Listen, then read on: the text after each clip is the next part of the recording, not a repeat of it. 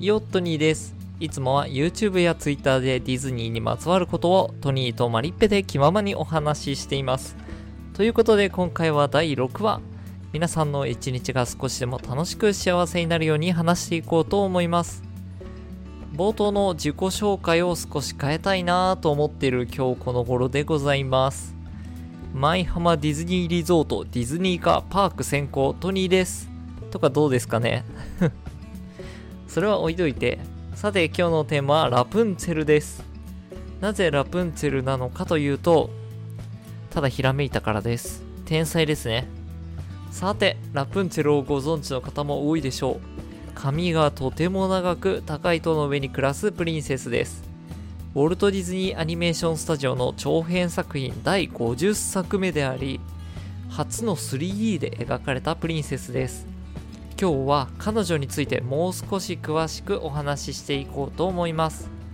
まず特徴的なのが金色の髪の毛。長さはどれくらいあるか知っていますか？なんと70フィート。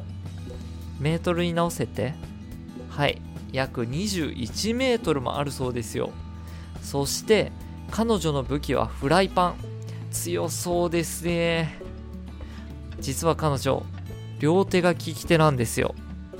多分。いや、でも、映画内でダーツを投げたり絵を描くシーンがあるんですけども、ダーツは右手で投げて、絵は前半部分右手で描いてるんですけど、後半では左手で描いてるんですよね。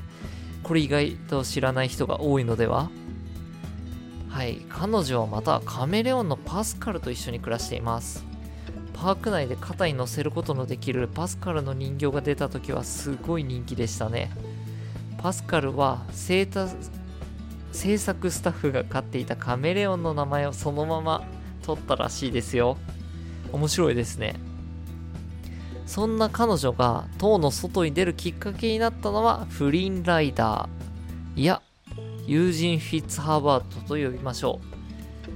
めっちゃ悪くて盗賊だったんですが、なぜか映画の最後には完全に許されてるんですよね。まあそれまでにはいろいろあるんですが、今回は割愛して、それではラプンツェルに話を戻します。彼女は映画の中で18歳を迎えます。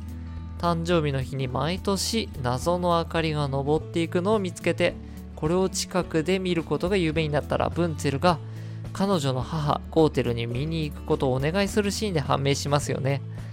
また彼女はアナと雪の女王に髪を切った姿で登場するんですよ。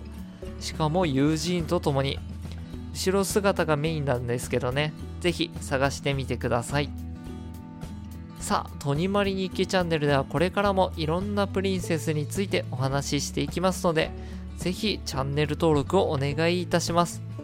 それでは今日はこの辺りでありがとうございました。